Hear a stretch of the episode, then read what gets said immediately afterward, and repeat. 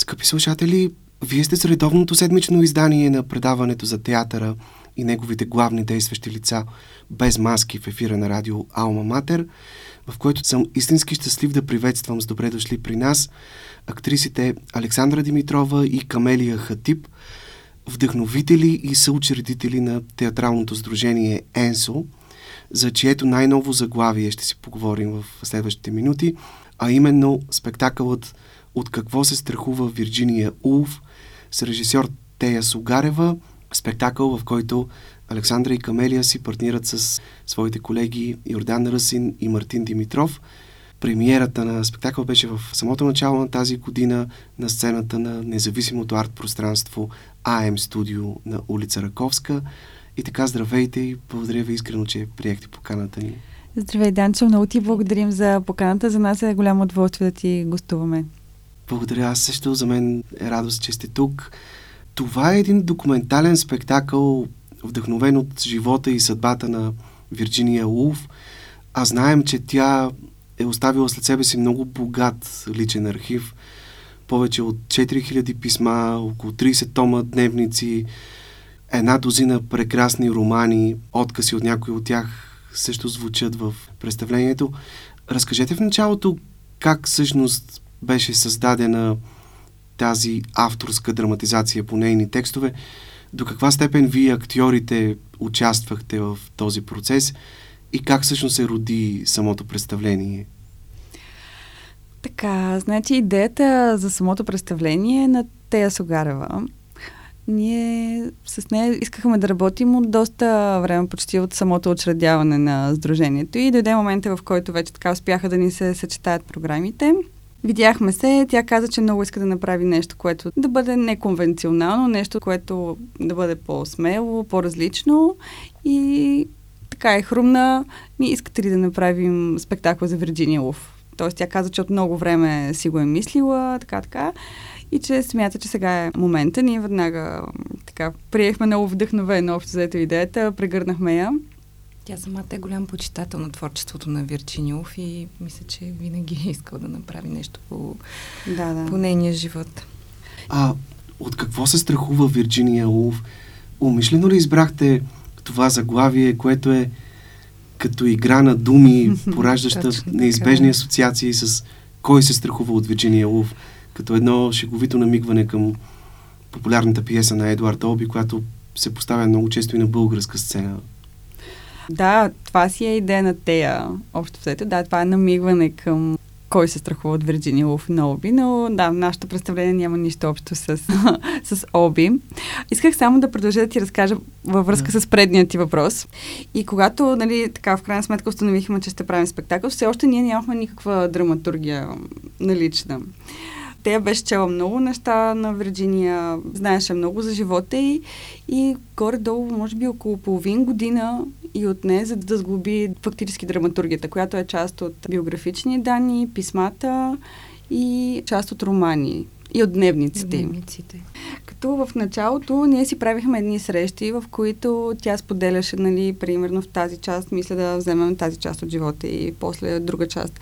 И заедно коментирахме какви елементи да включим, понеже това е нали, една необятна вселена. Ти сам започна с това, че тя оставила страшно много творчество, страшно много материал след себе си. И така определяхме какви части да работим и тя почваше нали, да чете, да ги събира, да съставя драматургията и беше един такъв много, много приятен и естествен процес. Но също така процес, лабораторен. Приятен, да.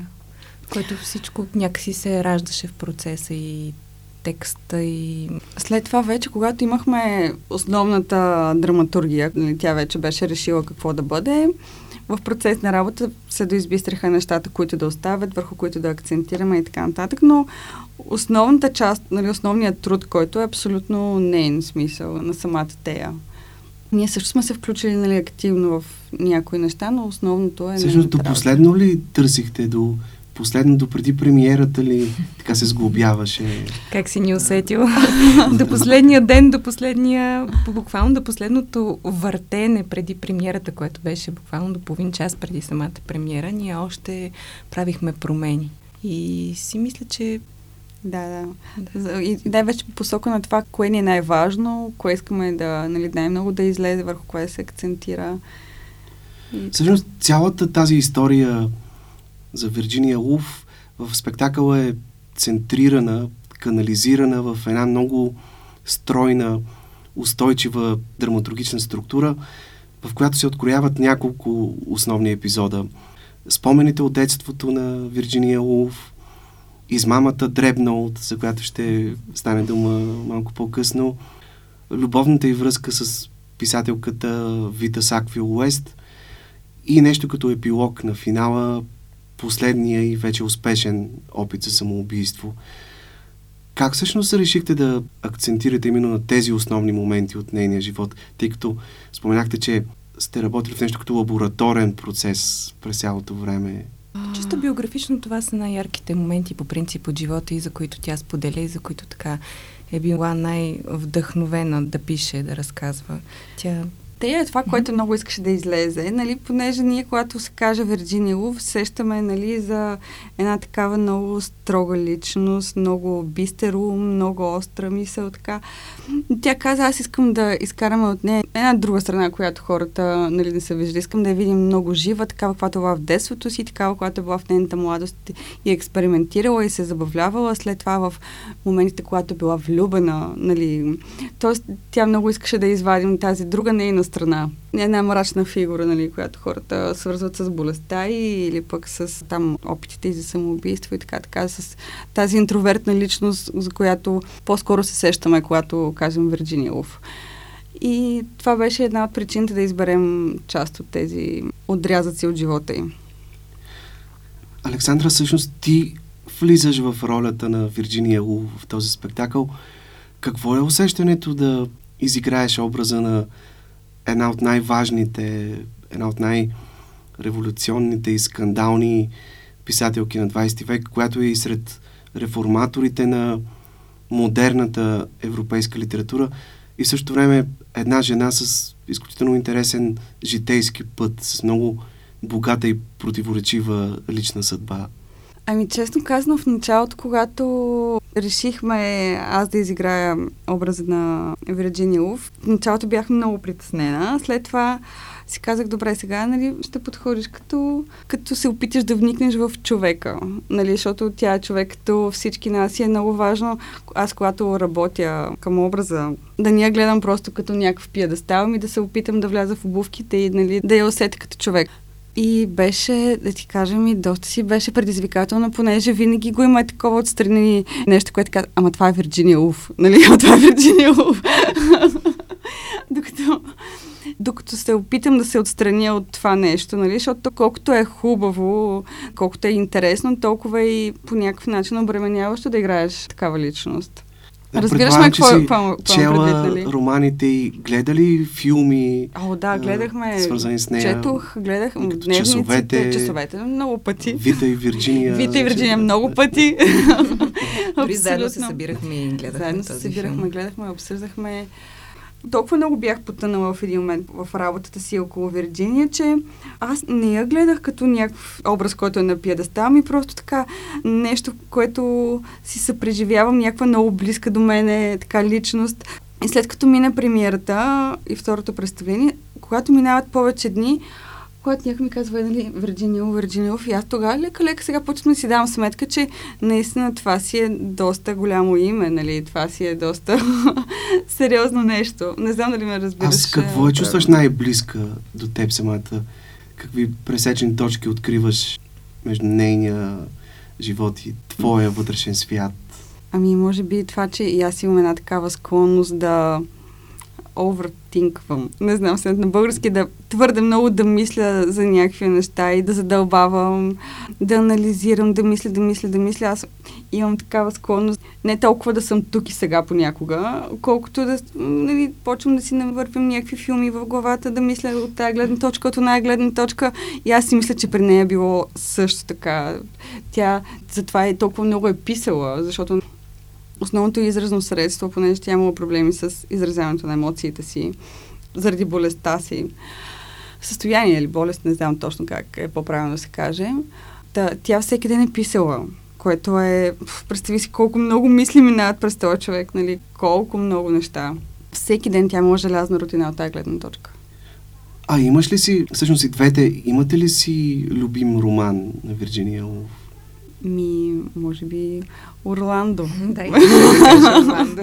може би Орландо, Най-вече, да. защото той е писан като любовно писмо към Вита Сакви Уестел. Се води и най-дългото, Най-дългото любовно най-дългото писмо. любовно писмо. в Историята.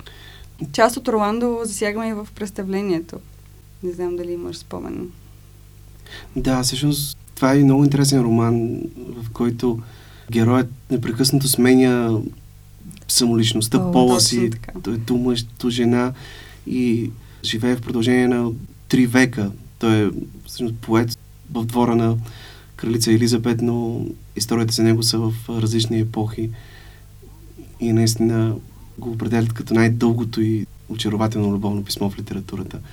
Добре, Камелия, заедно с останалите двама актьори в спектакъла Данчо Ръсен и Мартин Димитров, всъщност вие играете няколко различни роли и понякога ви се случва буквално за секунди да сменяте и костюмите си Да. почти на самата сцена.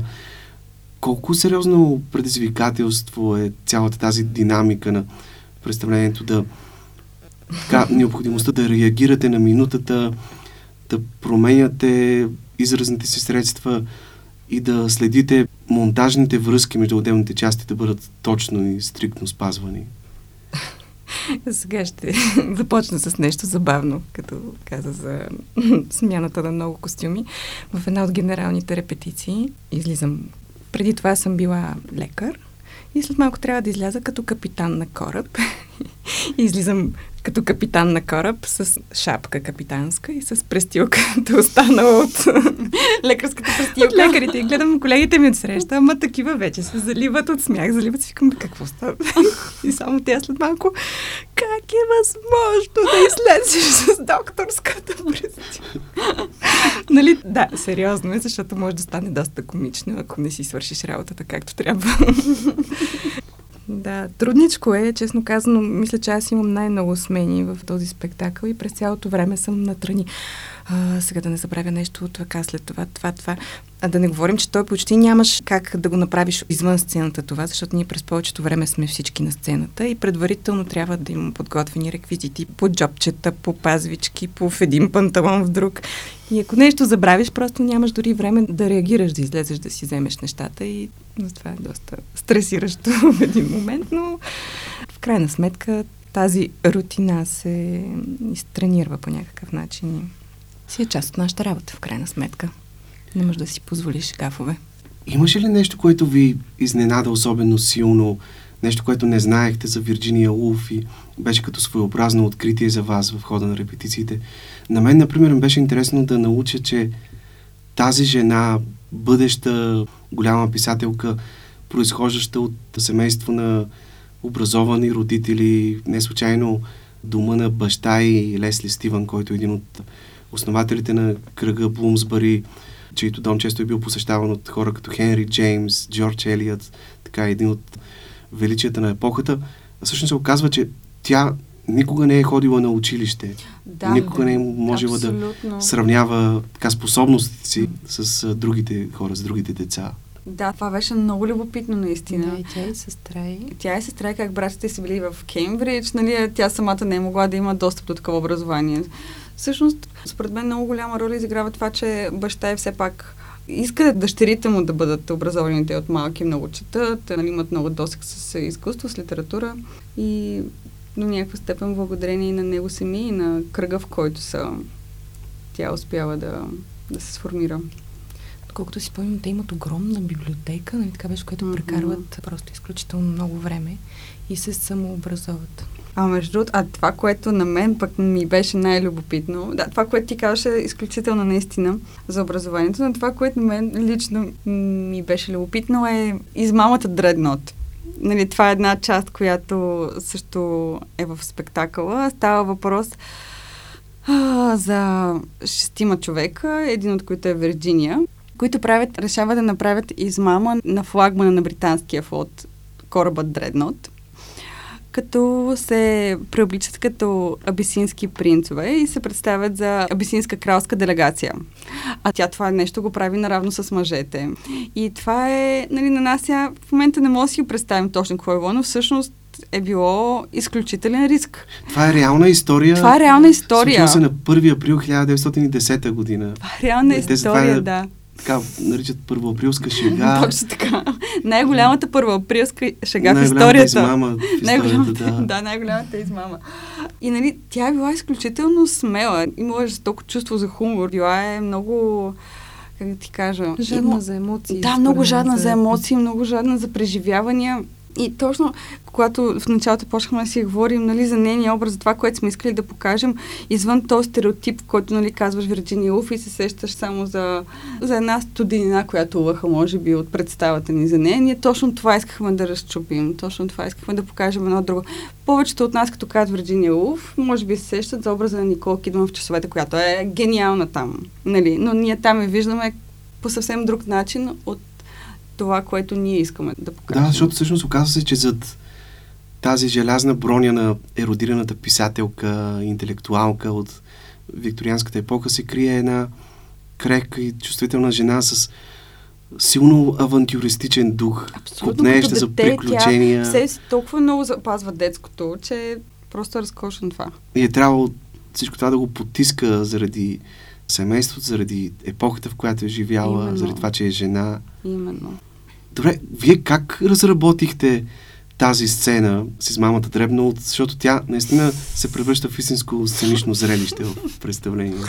Това, Данчо, беше най-трудната сцена. Вярваш ли ми? Това ни беше най-трудното нещо. Може би ако от три месеца репетиции сме отделили два месеца и половина на тази сцена. Сборно време. А колко много сме съкратили от първоначалния вариант, който И беше. през колко варианти сме минали? Смисъл, много... За да може да излезе най-най-яркото по някакъв начин, Да. най-така впечатляващото. За щастие, колегите са страхотни и Данчо Расин, и Марти. Те са много смели в този жанр и се справят брилянтно и много така, много помагат, много дърпат. Те също имат страхотни идеи.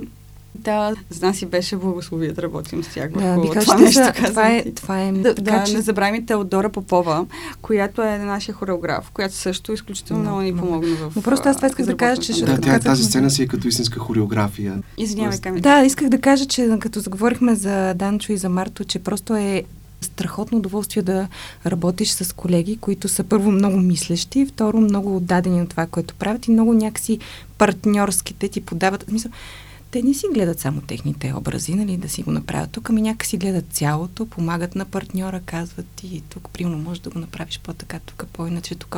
Много гледат общо и това за един актьор е страхотно просто.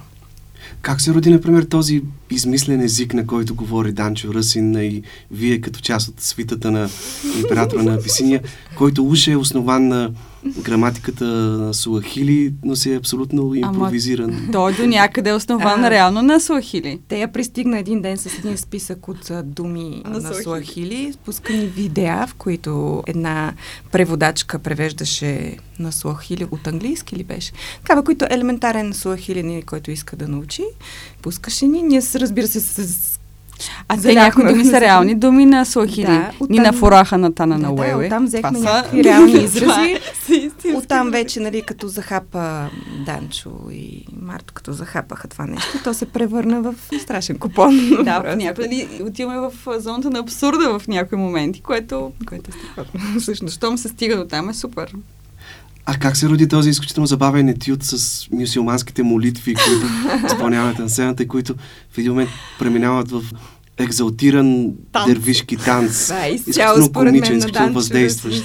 Ами той Данче на една репетиция нещо се беше разлигавал и го беше направил и те каза, да, това остава. И ние сме, наистина ли? и тя, да, да, това остава, това остава. А то е интересното, че след това имаше много-много още от тази сцена, но след като след това. направи това нещо, тя каза, еми хора, то това е края. Смисъл, няма какво след това, няма какво повече да играем. Смисъл, това е края на А сцената. ние имахме още етюди, всъщност. Ние още много етюди бяхме След- разработили, които не влязоха, просто подбрахме, нали. Защото това като вече го изиграеш, нататък, каквото и да изиграеш, то няма смисъл. Абсолютна кулминация. Добре, много деликатна тема при Вирджиния Улф е отношението и към сексуалността. в голяма част от живота си тя всъщност не е можела да има интимни отношения, някакъв страх се е отключвал у нея и като че ли това се усеща още в детството и както тя разказва, още тогава е изпитвала чувство на срам към собственото си тяло, към всякакви прояви на женственост, както и чувство за вина в случаите, когато застанела пред огледалото. Тъй като, както тя казва, заедно с сестра и Ванеса са били по-скоро това, което другите наричат мъжкарани. Играли са на крикет, катерили са се по дървета, по скали.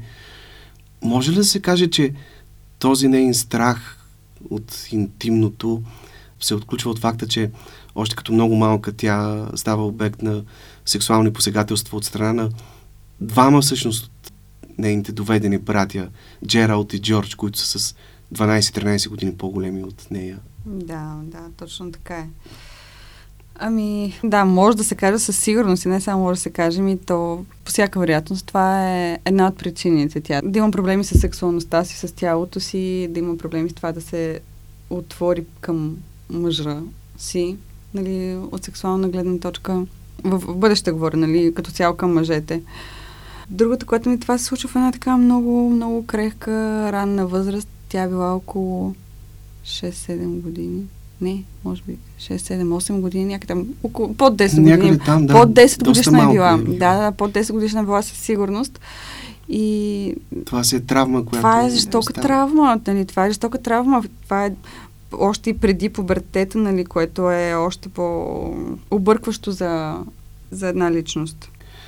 И ти спомена, че тя е страдала от едно сериозно психично заболяване, което в крайна сметка е диагностицирано като остра маниакална депресия с изразено суицидно поведение. Тя има няколко опита за самоубийство през Да. живота си, но в тези години медицината не е знаела как най-адекватно, най-успешно да се справи с това заболяване и тя е била буквално насилвана затваряне на тъмно, Точно било така. е забранено да чете и да пише в моментите, когато са се изострили тези нейни депресии. А другото много интересно е, че всъщност, освен маниакалната депресия, това, което сме коментирали още и сме чели на различни места, е, че тя е страдала от биполярно разстройство.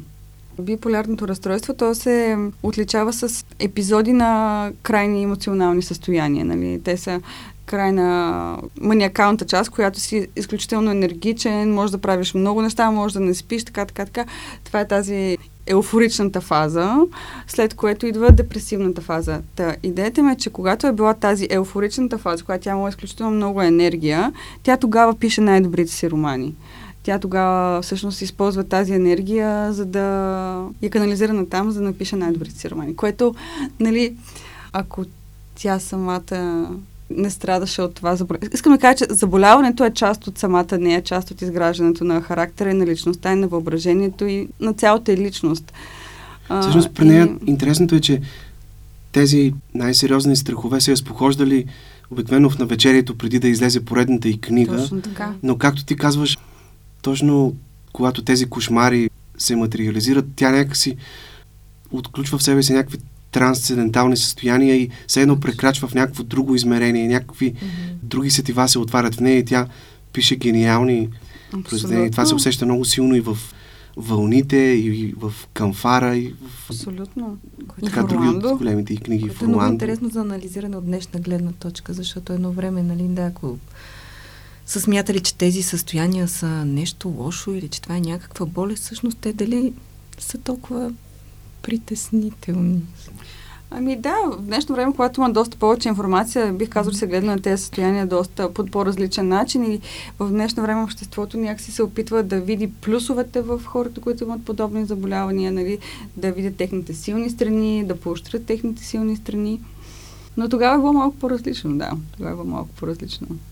Понеже заглавието на спектакъла е От какво се страхува Вирджиния Лув, вие успяхте ли да откриете за себе си кои са били всъщност най-сериозните фобии, предизвикващи паника и депресия у нея и кога най-често са се изразявали те? Това, което ние сме коментирали, докато сме търсили от какво се страхува Вирджиния Луф, е, че тя най-много се страхува да изгуби връзка с любимите си хора. което в частност е съпругът и Ленартов, който е бил най-голямата и опора. И също така се страхува, разбира се, да не загуби способността си да пише, защото това е единственият начин, някакси връзката и със света е писането. Да, писането за нея е нещо като спасение, Абсолютно. като убежище. Да. Не е случайно.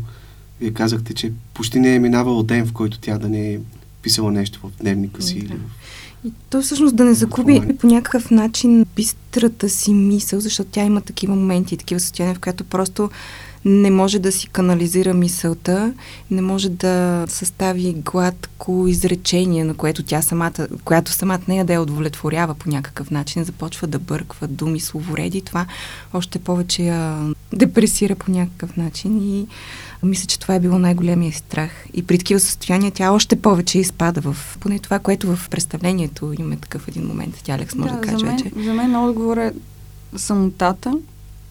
Според мен тя много се страхува от самотата, понеже самотата от гледна точка на това точно да не загуби връзка благодарение на болестта, да не загуби връзка с близките си хора. Тя в детството си, много рано детство, губи майка си, след това губи баща си нали, тя в една много ранна възраст осиротява до голяма степен. Тя е близка с, нали, с брат си, с сестра си, но когато напредва болестта и тя се бои от това да споделя, защото ако сподели, те ще я вкарат отново в някоя клиника. Разбираш ли? И тя почва да става все по-интровертна, по-интровертна, по-интровертна. Те пък не смеят много да разпитват, да ни доведат до някакво друго крайно емоционално състояние, да изпадне в криза. Така и тя лека по лека започва все повече, това имам предвид, да губи връзка с близките си хора, да губи почва с средата си, реалността и така нататък. И съответно намалява способността и да пише не може да се концентрира. И това, нали, в предсмъртното писмо също е нещо, което казва казва, аз не мога да се концентрирам, дори вече не мога да чета. А тя всяка седмица, между другото, всяка седмица, че всеки петък е получавала нов роман, който задължително чете всяка седмица, чете по един нов роман. Да, с напредване на болестта тя дори загубва способността си да чете, тя до толкова не може да се концентрира вече. И всъщност един човек, който основното му средство да се свърже с хората, да не да изрази себе си, емоциите си е писането, когато тя загуби тази способност, тя има усещане, че губи себе си, че вече няма да бъде тя. Разбираш ли ме какво искам да кажа? Не знам дали. Да, да. Споменахме, че тя става скандално известна с връзката си с писателката Вита Сакфил Уест. Може би най-драматичната и любовна връзка през годините. Как се обяснявате това, че именно Вита, всъщност има вече публикувани писмата между двете те са изключително интересно четиво. Те са си като един така любовен роман, не е много интересен. Как се обяснявате това, че именно Вита е успяла да, да събори най-много бариери в душата на Вирджиния, както тя самата казва за нея? Ами, това, което ние в процеса на работа сме стигнали като някакъв извод за нас е, понеже Вита е това, което Вирджиния не е, но което много би искала да бъде. Тя е изключително смела, тя е изключително дръзка, тя е изключително витална жена. Тя вижда се с мъже, с жени, нали, основно с жени, но и с мъже тя е била сексуална. Чупи стереотипи. Чупи много стереотипи. Тя, тя е скандална личност и тя и в обществото е била много скандална, защото не е криела своите връзки с, с жени, с други мъже. Абсолютно пресата непрекъснато я отразява. И самата Вита е била доста харизматична личност. А и в тези години тя е била по-популярната писателка от двете. Абсолютно, тя е била по-популярна. Първо, защото е била по-скандална, второ, защото е била доста по-комерциална. Дори издателството на Вирджиния Улф и нейния съпруг Холгард издават като бестселъри нейните да. книги и от приходите от тези книги си позволяват да издадат автори като Томас Елият и Зигмунд да, Фройд. Да, нали? точно, да. И самата Вита, тя е била такава много, според мен, настойчива личност. Когато си навие нещо, на, когато захапе нещо, не пуска. Нали, в случай е успяла да пробие. Тя много искала да влезе в този, в кръга Блумсбари и по някакъв начин си го поставя за цел. Просто искала да, за да бъде да признат. В смисъл, за да, да може да, да бъде не само комерциален автор, ми по някакъв начин да бъде част от големите умове на времето там. А всъщност Вита казва нещо много интересно в спектакъла. Пита Вирджиния, как може да държи скрито толкова много от себе си? Казвам дори, може би след 20 години и повече. Ще остане да. нещо, което не е разкрито. Да Някой нещо, последен е... слой, да. който не е съблечен. Смятате ли, че днес, повече от 80 години след смъртта и ние можем да кажем, че сме успели да я разберем до край или тя продължава все още да бъде някаква загадка, не, някаква заключена стая, така, която не можем да се доберем и да и според мен не бихме могли въобще да кажем, че сме я разбрали до край. Това е било доста дръзко. Нали, да си го помислим дори. Нали, нещата, които тя пише, те са толкова, толкова дълбоки, толкова различни, толкова... Многопластови. Толкова многопластови, че ние само можем да гадаем, можем да правим свои трактовки на нещата да си мислим, че разбираме някаква част от тях, да се радваме, мислики си, че разбираме някаква част от тях. Това да ни докосва, това да ни променя. Всъщност, което е най-ценното на изкуството. И тук трябва да споменем задължително и много важната роля на нейния съпруг Ленард Улф. Тя е омъжена за него в продължение на 38 години. И двамата ги свързва много силна ако не е любов, то поне истинска привързаност. И всъщност той остава до края много толерантен, подкрепящия, разбиращия, въпреки нейните странности, въпреки влечението и към други жени и въпреки това, че те може би не са имали интимни контакти помежду си. Ами аз бих казала, че можем да наречем това между тях любов. Може би не в този класически смисъл, задължително сексуално изконсумирана, нали, но, но пак вид любов, те са били изключително близки, той изключително много е подкрепил и е приемал. Изключително много е вярвал в нея, бил е много търпелив, грижил се за нея в най-трудните и моменти, бил е до нея в най-добрите и моменти. Смисъл, за мен това е любов, това няма как да не е любов. Нали, това, че не, това, че не консумираш сексуално взаимоотношенията си, да, по-различно е, но със сигурност е любов. Интересно е, че в предишния проект на Сдружение Енсо всички малки светлинки. Вие двете играехте 15 годишни момичета, т.е. Mm-hmm. много по-малки от вас на възрастта, на която бяхте, когато правихте спектакъла.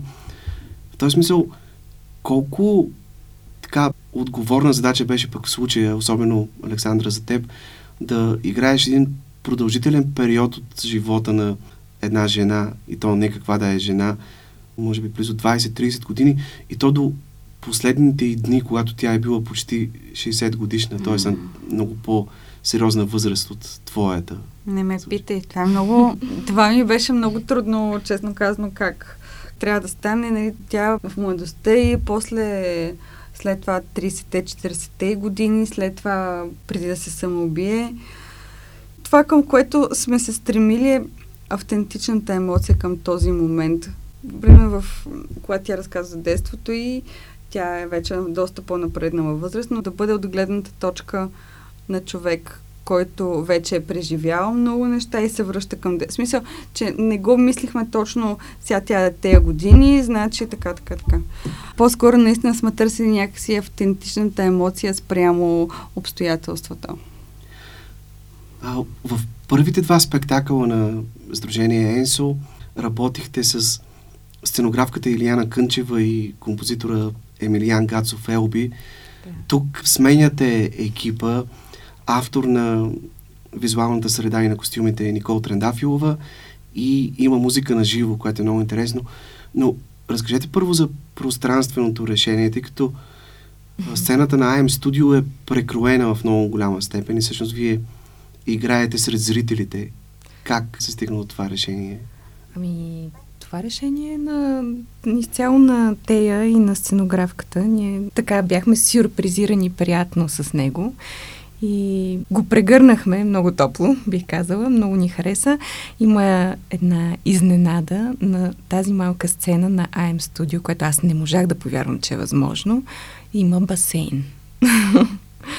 И всъщност този басейн се превръща в едно от основните места на действие – много приятно е това сценографско решение, защото първо много повече хора успяват да се поместят, т.е. много повече зрители биха могли да гледат спектакъл на такава малка камерно пространство. От друга страна, от всяко едно място има прекрасна видимост. И третото, което е най-важно, ако дойдеш да гледаш спектакъла два пъти, ти можеш да видиш различни неща, защото в единия път може да се паднеш с гръб към едни актьори, друг път да се паднеш лице към други актьори. Тоест ние нямаме запазена тази структура, нали, публика от едната страна, срещу нея сцената, а ние играем абсолютно в един много дълъг коридор и от двете страни на този коридор е разположена публиката, но имаме и игрални пространства и сред самата публика. Но и, и кода си... на представлението в много голяма степен е обърнат да. към публиката. Тоест, ние, Тоест, нали, ние постоянно правим... взаимодействаме с публиката. Ние постоянно взаимодействаме, чупим четвъртата стена и така и правим публиката, разказваме на нея буквално, нали, правим част от самото преживяване. Според мен тази интимност, която се създава с тази близост до публиката, по някакъв начин я приобщава към цялото сценично действие, към актьорите, към средата. Някакси тя се потопява. Ставаме едно. и този басейн, в който всъщност на финала всички се потапяте и излизате мокри да се покланяте пред зрителите, той от една страна може би е израз на това, че самата Вирджиния Улф слага край на живота си, като се удавя в една река, но пък той е някаква метафора, като че ли за темата за вълните, която при нея е много, много важна. Това усещане за плискащи се, за разбиващи се вълни, това е може би най-натрапчивия спомен в живота и не случайно един от най-популярните романи се нарича Вълните. Да, така почва и спектакъла. С един от спомените точно за вълните. Добре, а това с музиката на живо, как се роди? Всъщност, Кристиян Сугарев, който е брат на Тея, много уважаван музикант в Софийската филхармония, той свири на виола и на китара в хода на представлението. И по много интересен начин музиката сякаш иллюстрира чувствата и състоянията, през които преминава героинята Вирджиния Да, Крис е просто страхотен. Той толкова бързо влезе, толкова бързо ни усети. Всичко е импровизирано само. Висел, когато той дойде, нямаше нещо готово, което преди това да е подготвил, да е гледал, да има време да подготви да я свири. Той дойде, гледа ни и веднага почна да свири. А, даже и сега по време на представление на въртен той си променя някакви неща. Има, примерно, някакви основни теми, които знае, но спрямо... се води по нас. Да, спрямо нашето състояние, спрямо нашия момент, в който сме, той той допълва, ние сме толкова едно с него, че разкошно е, разкошно. Това музиката на живо наистина толкова, с... толкова допълва. Да. Една малка шегичка с тея така хубаво се допълват, че все едно са брати и сестра. да. Добре, кажете кога е следващата дата на от какво се страхува Вирджиния Улф и да кажем няколко думи за новото представление, което вече репетирате в момента с режисьор Стоян Радев. Значи следващата дата, те са три дати, чак през месец март, но съветвам още от сега да си закупите билети, защото много бързо свършват. Са 11, 13, 13 и 18 март от 20 часа в AM Studio. Така билетите могат да се закупят онлайн от страницата на, от сайта на AM Studio. А, за новото представление. Още много е любопитно, защото ние още на следващия ден след премиерата на Вирджиния, на сутринта буквално беше първата ни репетиция на новия ни спектакъл. Три живот, версии на живота. Три версии на живота. Това е по Ясмина това, Реза. Да, точно така. Драматург е Ясмина Реза, режисьор е Стоян Радев. Радев, с който е вторият ни проект с него. Първият е този, който ти спомена всички малки светлини и сме изключително благодарни, че той се съгласи отново да работи с нас. Премиерата е много скоро, на 28 март. Февруари. Февруари.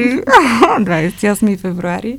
Отново в АМ Студио. Преди години мисля, че Явор Гърдев беше поставил тази пиеса. Точно така, в 199. Театър 199, да.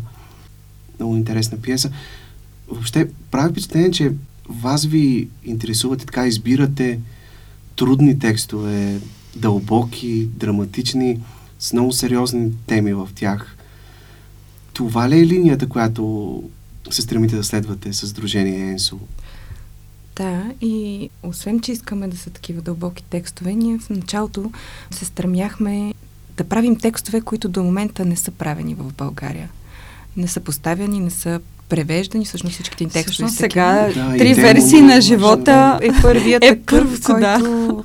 който е поставен преди това.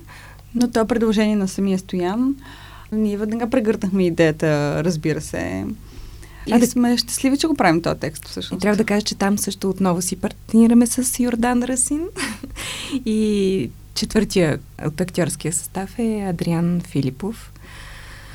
С когото в демони играехме. Който играеше в демони. Да.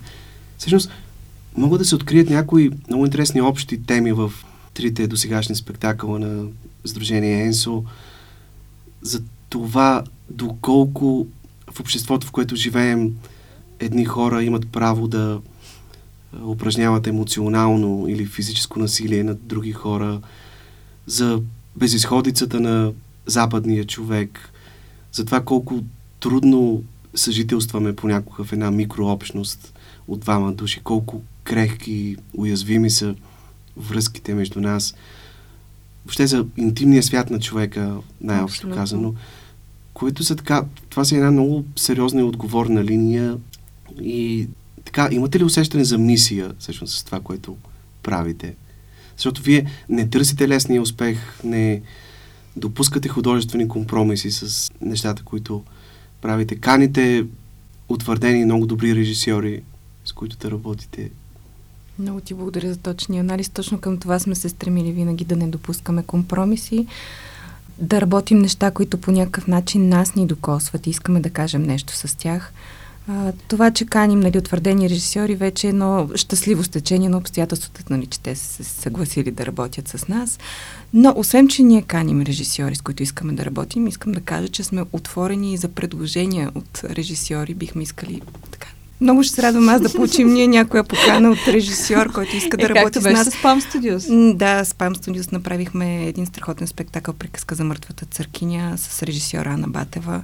Да, а, затова не го да. споменавам към вашите проекти, защото... Но той беше е съвместен, техен, но нали беше да. с нас като актьори, в ролята на актьори но сме отворени за предложения на режисьори, независимо дали са толкова утвърдени или сега стартиращи или просто искат да работят.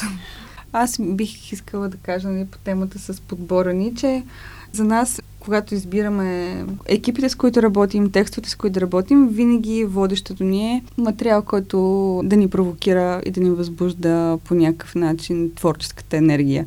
И за нас това е най-важното, нали? Да чувстваме, че творим, докато работим. А колко трудно вие да създавате тези независими проекти? Как ги финансирате? Разчитате ли на спонсори? Кандидатствате ли по програмите за финансиране на Прекъснато кандидатстваме, за щастие, да. за което сме много благодарни. Министерство на културата до сега е подкрепял почти всички, всички всичките ни проекти. Всичките ни проекти до този момент са подкрепени. Трудно е много много е трудно, особено с такива по-неконвенционални представления. Да, обаче искам да кажа, че в последно време, според мен, хората започнаха вече така да ни да са чували за нас, което е добре, да почнаха да. да, почнаха да проявяват интерес към спектаклите ни, да се продават по-добре, което е прекрасно, нали? Много работим в тази посока, просто пиар, реклама, да може това да излезе някакси, да достигне до повече зрители. Да. Нали, не само в нашите там в нашите среди. Аз ви благодаря за този разговор. Сдружение Енсо. Всъщност какво е Енсо? Какво означава? Енсо е моментът, в който умът освобождава душата да твори. Това е японски Аха. калиграфски знак всъщност. Страхотно. Ами, на добър час на представлението от какво се страхува Вирджиния Лулф, както и а, спектакъл, който репетирате в момента на 28 февруари. Ще бъде премиерата на три версии на живота по Ясмина Реза. Александра Димитрова и Камелия Хатип от а, театралното служение ЕНСО бяха гости в днешното издание на предаването Без маски. Благодарим.